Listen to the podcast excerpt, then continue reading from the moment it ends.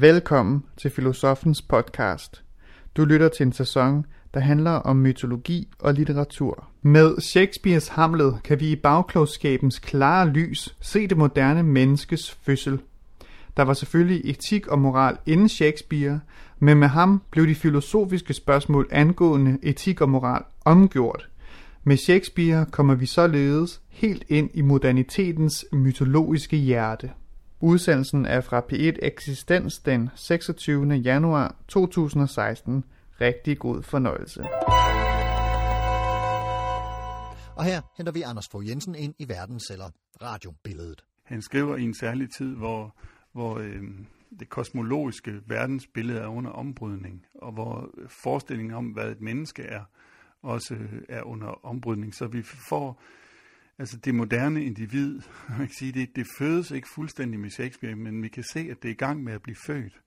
Og sådan er det jo, når man, når man øh, kigger på idéhistorien, at, at vi godt kan se, at noget, i hvert fald i, i, i bagklogskabens, eller i bagspejlet, kan vi godt se, at noget har været lang tid undervejs, og at Shakespeare tager noget op, øh, som også er et, et, et individs øh, forhold til øh, naturen, som bliver anderledes, altså hvor, hvor naturen tidligere var et øh, noget statisk eller noget, altså naturen kunne godt komme i uorden, men selve naturens orden var den samme. Så, så det er også det, det handler om i den græske mytologi, men sådan set også med, med den kristne synd, at øh, man, man, kan, man kan falde ud af orden, og så handler det om at få verden bragt tilbage i en orden. Men hos, øh, hos Shakespeare bliver selve naturens kommen ud af orden, og de øh, øh, selvdestruktioner, der også sker undervejs, øh, hvad enten øh, det kan være Romeo og Julie, eller Macbeth, eller Lady Macbeth, altså de, de, det er en del af, at, at naturen er under forandring på en eller anden måde. Den, den kommer ud af sin orden, og den skal prøve at genfinde sin orden, men når den genfinder den, så bliver den en anden. Og det er også det, der ligesom sker med, med tragedien, ikke? at den, den starter med en held, der står og den slutter med en held, der ligger, men den, den selvdestruktion var til, for at naturen kunne finde sig selv. Øhm, og så det moderne individ, det er vel også det, som på en måde øhm, er naturligt, men det har også lidt sin, sin øh, egen natur. Altså man kan sige, man har altid bøvlet med det her forhold mellem øh, pligt og tilbøjelighed. Hvad, hvad vil jeg gerne, og hvad er min pligt? Må jeg gøre det, jeg vil? Men med sådan nogle figurer som Macbeth og Hamlet, så begynder man også overhovedet at kunne stille spørgsmålstegn med, er der en pligt? Og hvad er den pligt? Er det så en pligt over for sandheden, eller er det en pligt over for kongeriget? Etikken bliver sådan mere øh, personlig, eller den bliver mere, der, der kommer en, en mere psykologisk karakter, øh, som, som tvivler på, øh, på forskellige måder, eller som øh, er paranoid på måder, som, øh, som vi ikke har set i samme grad før. Øh, så så, så den, den, den, du kan også sige det, at ja, selvfølgelig har der været etik og moral hele tiden, men etikken og moralen bliver mere et personligt anlæggende og, og, og også et personligt spørgsmålstegn, end det bliver en, en øh, hvad skal man sige, øh, en, et spørgsmål om at, at kende koderne og falde ind i dem. Øh, og, det, og det er der, vi sådan kan se ting, som, som, som kommer til at, at blive meget tydeligere øh, flere hundrede år efter. Det moderne menneske bliver altså så småt undfanget her af den historiske bevægelse, der er i gang her i slutningen af 1500-tallet og begyndelsen af det 17. århundrede. Hidtil havde mennesket været indlejret i et kosmologisk hierarki under guder og engle og over dyrene, som i sig selv befandt sig i et hierarki. I løbet af renaissancen bliver mennesket imidlertid revet ud af hierarkiet og kommer til at stå som en selvstændig størrelse, der kigger på verden og reflekterer over verden og begynder at overveje, altså alle de ting, som vi ser hos, for, bare senere hos øh, Dostojevski for eksempel, hos øh, øh, Rodion Raskolnikov i Forbrydelser og Straf, men må jeg, må jeg ikke, øh, hvad, hvad gør jeg, hvad skal jeg? Det ser vi allerede hos samlet på en måde. Øh, så så, så de, der, der sker bare en løsrivelse her, som vi kan se meget tydeligere senere, hvor mennesket er blevet centrum, og menneskets refleksive overvejelser over verden begynder at finde form.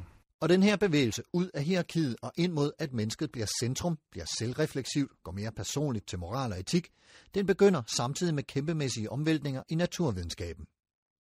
I 1543 havde Copernicus sat verden på den anden ende, nærmest bogstaveligt talt, og ændret hele paradigmet ved at kundgøre, at jorden og flere andre planeter kredser om solen og ikke omvendt. Og der går ikke længe efter Copernicus, før Galileo Galilei stadfæster og udbygger det nyopdagede verdensbillede. Der sker nogle ombrydninger i det øh, naturvidenskabelige verdensbillede samtidig med øh, Shakespeare. Altså Shakespeare og Galilei er født samme år i 1564. Galilei bliver lidt ældre. Øh, Shakespeare dør her for 400 år siden i 1616.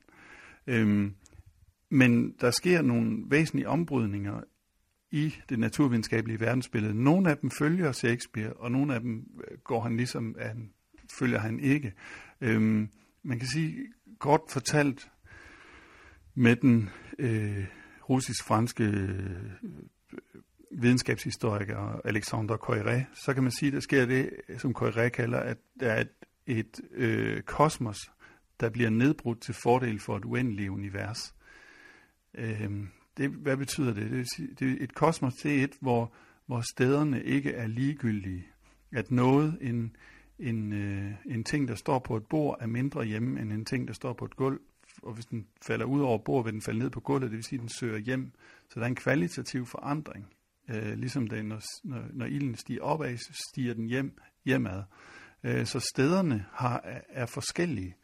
Men vi får et homogen, med, med, med et uendeligt univers, mener vi både det, at vi har fået, fået lagt øh, tallinjen ud, øh, og den tallinjen er uendelig, ikke? så vi har fået lagt koordinatsystemet ud over rummet, og dermed bliver stederne bare til, til koordinater, og ikke til kvalitative steder. De bliver uendelige, men de bliver på en måde også ligegyldige. Altså det ene, det, om noget er det ene sted eller det andet sted, det er lige meget. Om noget er i, i, øh, i bevægelse eller stillstand, det, det er forskellige øh, tilstande, men det er, altså, det er bare matter in motion, som, som Newton senere siger.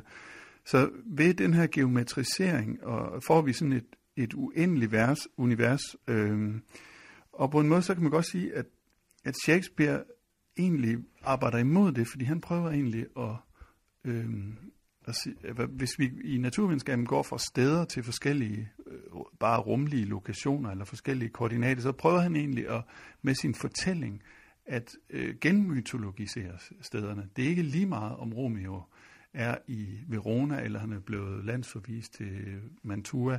Kan han være derude, eller det kan han ikke, og sådan noget. Stederne bliver for...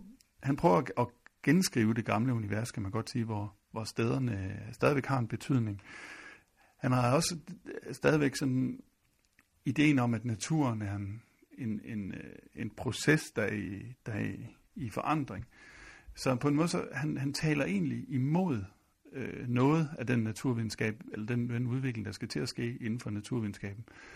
Øhm, og man kan jo spørge sig selv, øh, var, han, var han ikke opdateret, eller, øh, eller også er han i gang med, det er en anden mulighed, øh, måske er han i gang med at, øh, at skrive, skrive betydning ind i verden stadigvæk, jo mere naturvidenskaben er i gang med at tømme verden for betydning. Altså at hvis alt bare bliver ligegyldig bevægelse, øh, Øh, hvad, hvad sker der så med det menneskelige univers? Ja, det må tilskrives betydning.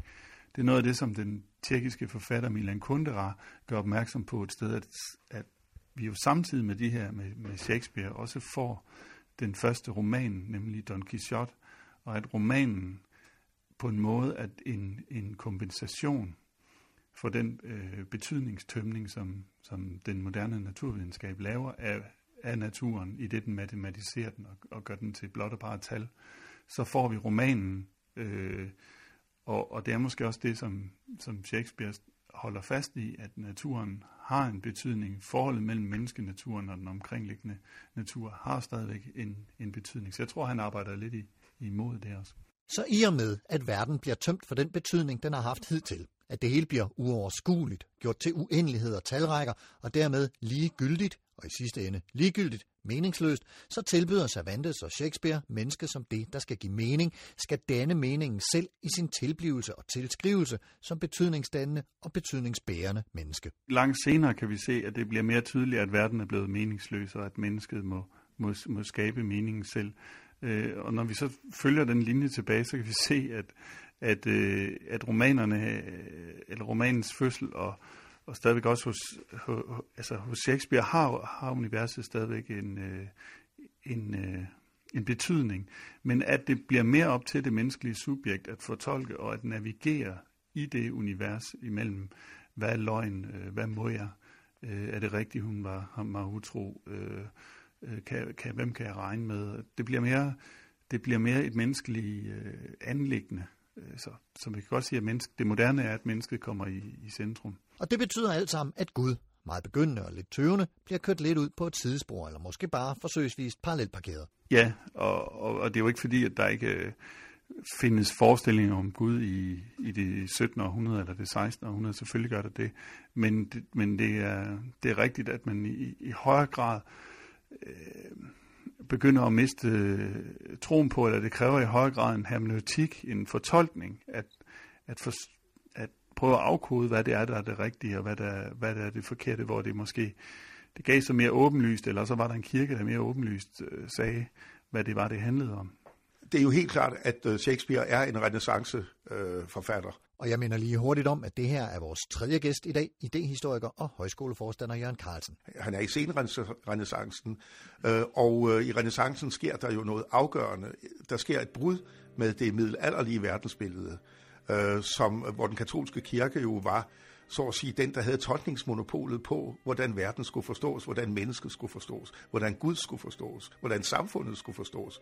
Øh, og og øh, øh, det katolske verdensbillede er meget øh, Øh, knyttet til en bestemt form for kosmostanke, som gør, at hele verden øh, kan ses som et øh, øh, forholdsvis velordnet hele, bevares under månens bane, så er alt ikke perfekt over månens bane.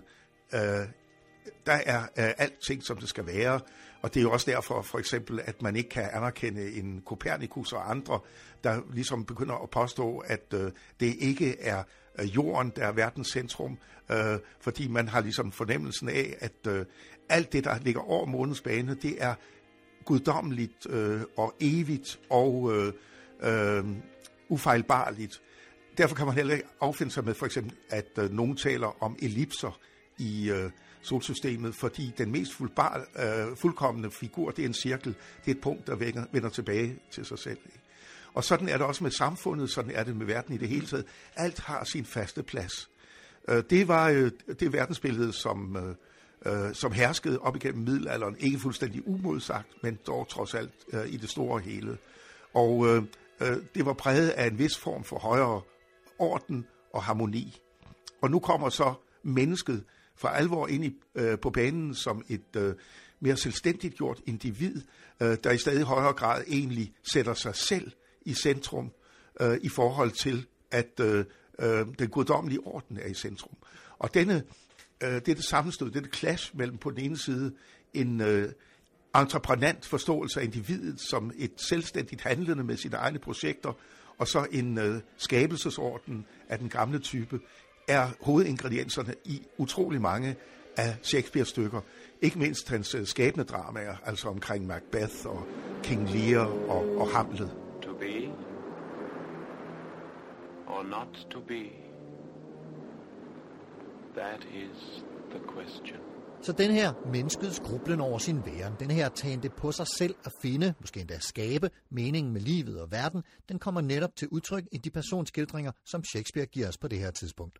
Idehistorisk kan, kan man sige, at øh, sådan et fænomen som ondskab eksisterer øh, ikke i middelalderen. det lyder måske mærkeligt, men øh, ondskaben øh, eksisterer ikke som andet end en privativ bestemmelse, altså som fravær af det gode. Øh, fordi alt det, der er skabt, det er godt. Øh, Herren har ikke skabt noget, der ikke er godt. Hvis der er noget, der alligevel virker som ikke godt, og derfor er ondt, så har det ingen kvalitet i sig selv. Øh, det er så at sige, øh, det har et fravær af, af væren i sig, en, et fravær af en skabelsesorden i sig. Altså det er det, man kalder en privativ bestemmelse, det vil sige, man er unddraget et egentligt indhold. Jeg kan prøve at sammenligne det med, hvis jeg nu siger om en person, han er helt igennem umusikalsk, øh, så giver det ikke mening at sige, hvad er han så? Fordi det eneste, man har karakteriseret, er, hvad han ikke er. Og på samme måde er det også med ondskab. Ondskab er fravær af godhed. Øh, men da det hele er smukt og godt og skønt, hele universet, hele kosmos, så eksisterer ondskab ikke som andet end fravær af det gode. Det, der sker nu i renaissancen, hvor mennesket i stadig højere grad bliver centrum for sine egne handlinger, det er, at øh, ondskaben, så at sige, humaniseres og trædes ind og bliver horisontal i, øh, i, i hele universet. Det bliver noget, der udgår fra mennesker selv, ikke bare som et øh, fravær af guddom, men øh, noget indimellem ligefrem tilstræbt, eller som et middel til at øh, udføre nogle ganske bestemte projekter eller planer. Ondskab bliver altså en selvstændig egenskab, og der er ingen tvivl om, at regulær ondskab er til stede i mange af Shakespeares dramaer. Ofte er det netop i kraft af ondskaben, at dramaet overhovedet opstår, og det er altså ondskab, som er andet og mere end blot fravær af godhed. Det er også en øh, substans i sig selv, det er en kvalitet i sig selv, det er noget, man må forholde sig til som en del af den her nye verden af det her nye, moderne menneske. Altså selve tanken om, at Shakespeare er banebryder for den her nye forståelse af individet, øh, er jo først og fremmest Harold Bloom, den amerikanske litteraturkritiker, der har skrevet et øh, kæmpe dyrt værk om øh, Shakespeare and the Invention of Modern Man, øh, øh, hvor han helt klart ser, at Shakespeare er den, der mest eftertrykkeligt sætter en ny dagsorden for forståelsen af forholdet mellem menneske og medmenneske, menneske og samfund, og menneske og natur, og menneske og Gud. En af Shakespeares virkelig nederdrægtige karakterer er jarlen af Gloucesters uægte søn Edmund, yngre bror til Edgar i stykket King Lear. Edmund er vred over, at hans storebror har mere ret til faderens arv, at den ældre bror Edgar jo er afledt i et træt og lidenskabsløst ægteskab, mens han selv er afledt i et fyret og fantasifuldt sidespring. Så han sætter en fæl intrige i værk for at skaffe storebroren af vejen. Og det er sådan set den moderne entreprenante øh, individtype, han inkarnerer. Han siger det selv ved at påkalde sig naturen. Og det naturbegreb, han påkalder sig, det er et andet naturbegreb, end det man har påkaldt sig i den middelalderlige verden, og som den herskende orden henholder sig til. Fordi det naturbegreb, som øh, den herskende orden henholder sig til, det er øh, skabelsesorden. Det her det, man kalder ordotanken. Det er jo det, jeg forsøgte at forklare lige før, med at hver ting i universet har sin rette plads. Og, og det er ovenikøbet sådan, at alt kan forklares ud fra den her orden med den rette plads. Ved du, hvorfor en sten falder til jorden, øh, hvis du kaster den op? Det er, fordi den ikke hører til i himlen. Den hører til nede på jorden.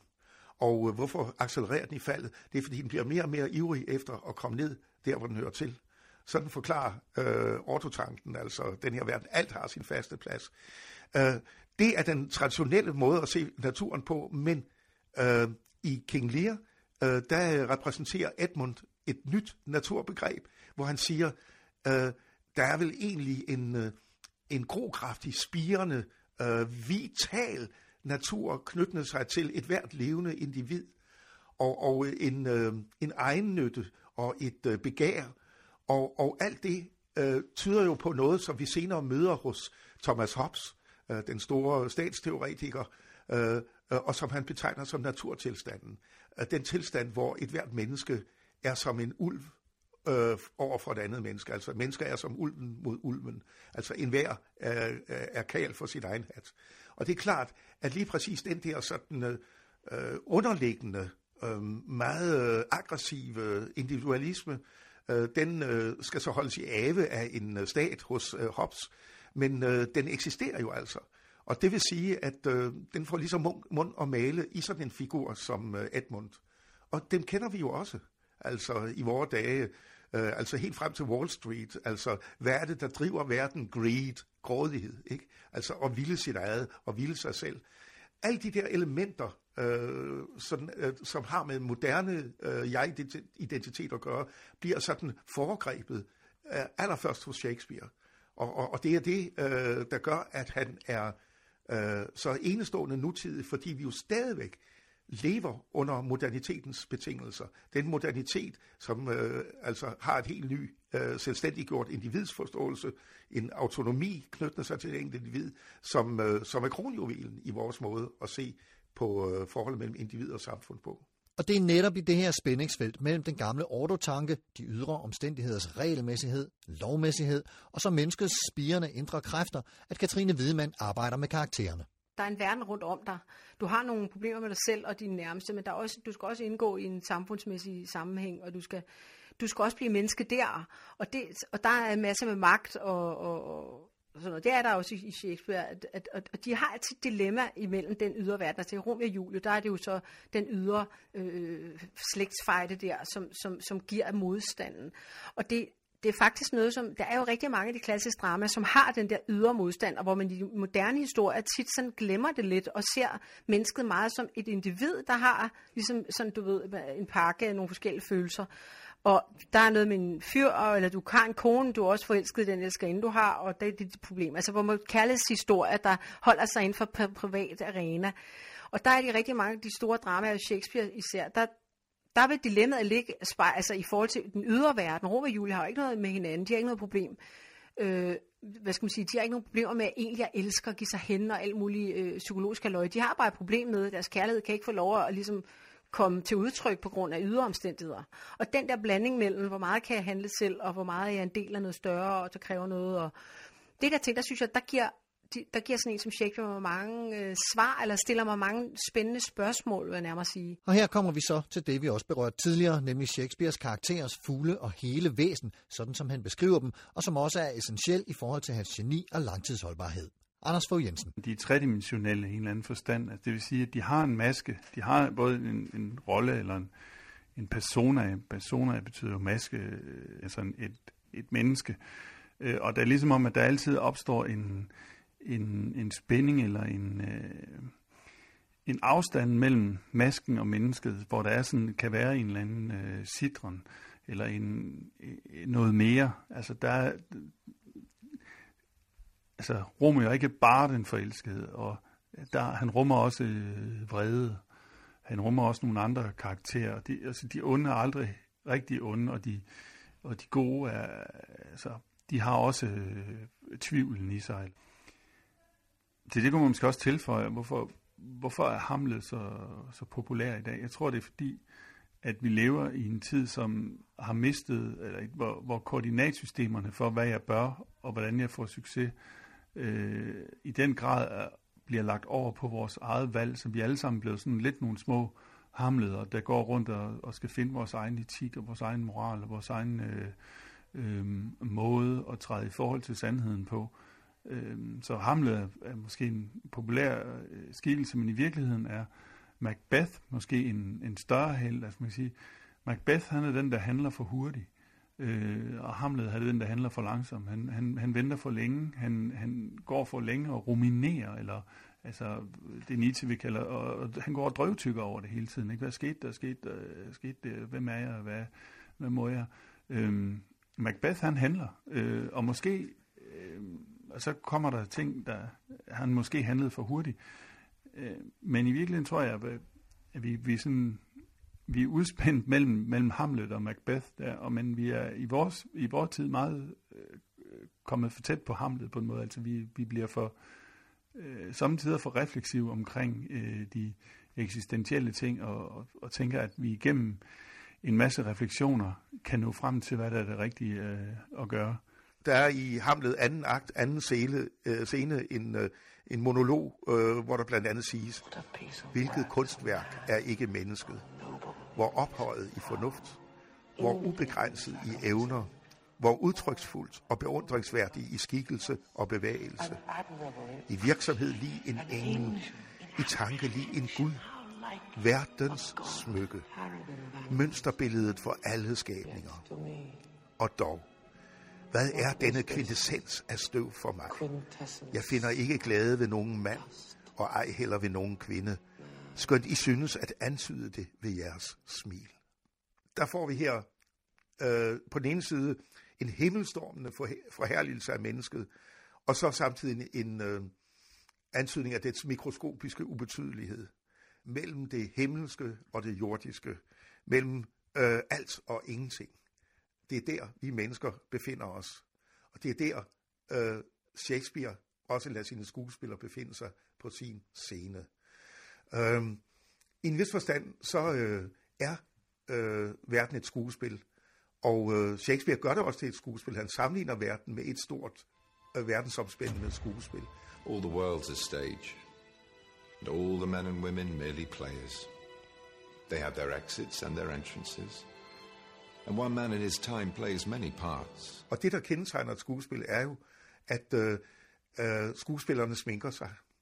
De bærer masker. Og øh, det gør vi til en vis grad også. Øh, vi er aldrig 100% autentiske i det, øh, den måde, vi fremtræder på. Man kunne for eksempel forestille sig, at vi i panden havde et display, der rykkede vores inderste tanker. Det ville ikke være særlig smart. Vi ville ikke have mange venner efterhånden. Vi ville slet ikke kunne omgås nogen. Så vi er nødt til på en eller anden måde at spille skuespil. Sandheden om os mennesker er, at vi sminker os. Vi bærer maske. Det græske ord for maske er netop persona, som vi kender i ordet person. Øh, på din maske skal man kende sig, siger Karen Bliksen, og øh, det kan hun jo så have så ret i. Øh, men øh, det er så det, der er vores lod, ligesom at bære de masker, vi gør. Og øh, Shakespeare's geni er, så vidt jeg kan se, at han opsøger mellemrummet mellem os selv og de masker, vi bærer. Det er der Hamlets tvivl befinder sig. Det er der Othellos mistillid eller jalousi befinder sig. Det er der Macbeths magtambition befinder sig. Det er der Rome og Julius kærlighed befinder sig. Og det er også der, vi befinder os. Lige midt i hele redeligheden. Vi er ikke fuldstændig identiske med vores maske. Vi er noget mere, men hvad dette mere er, er det gådefulde. Og det gådefulde er også øh, det gådefulde hos Shakespeare, tror jeg. Og for lige at sætte en tyk streg under det her til sidst, refererer Anders Fogh Jensen til den tyske hermeneutiker Hans Georg Gadamer for at trække Shakespeares blik for universelle eksistentialer ind i hans eviggyldighed og hans søgen efter sandhed. Hvad er det egentlig, vi læser Shakespeare for? Er det for at forstå, hvad Shakespeare mente? Var det for at forstå, hvad Shakespeare tænkte? Og det tror jeg ikke, det er. Jeg tror, øh, ligesom Gadamer, at det er for at finde ud af sandheden. Altså, øh, vi læser eller ser Othello for at finde ud af sandheden om jalousien, eller sandheden om vi ser på Jakob for at finde ud af sandheden om ondskaben. Vi ser på Romeo og Julie for at finde ud af, af, af sandheden om kærligheden. Vi ser på Hamlet for at finde ud af sandheden om øh, tvivlen. Øh, vi ser på King Lear øh, for at finde ud af øh, noget omkring, hvordan ord mister betydning. Øh, vi ser på Macbeth for at finde ud af sandheden om magtbegæret. Ikke for at finde ud af, hvad Shakespeare egentlig tænkte, men for at finde ud af, hvad, hvad er sandheden om menneskets væsen? What a piece of work is a man. How noble in reason, how infinite in faculties, in form and moving, how express and admirable in action, how like an angel in apprehension, how like a god. The beauty of the world, the paragon of animals, and yet to me, What is this quintessence of dust? Tusind tak til filosof Anders Fogh Jensen, idehistoriker og højskoleforstander Jørgen Carlsen og til teaterinstruktør Katrine Hvidmand. Uendelig taknemmelighed til herr Shakespeare, og lad os lige benytte lejligheden til også at takke Laurence Olivier, Kenneth Branagh og Benedict Cumberbatch, hvis stemmer lod sig høre i det forrige.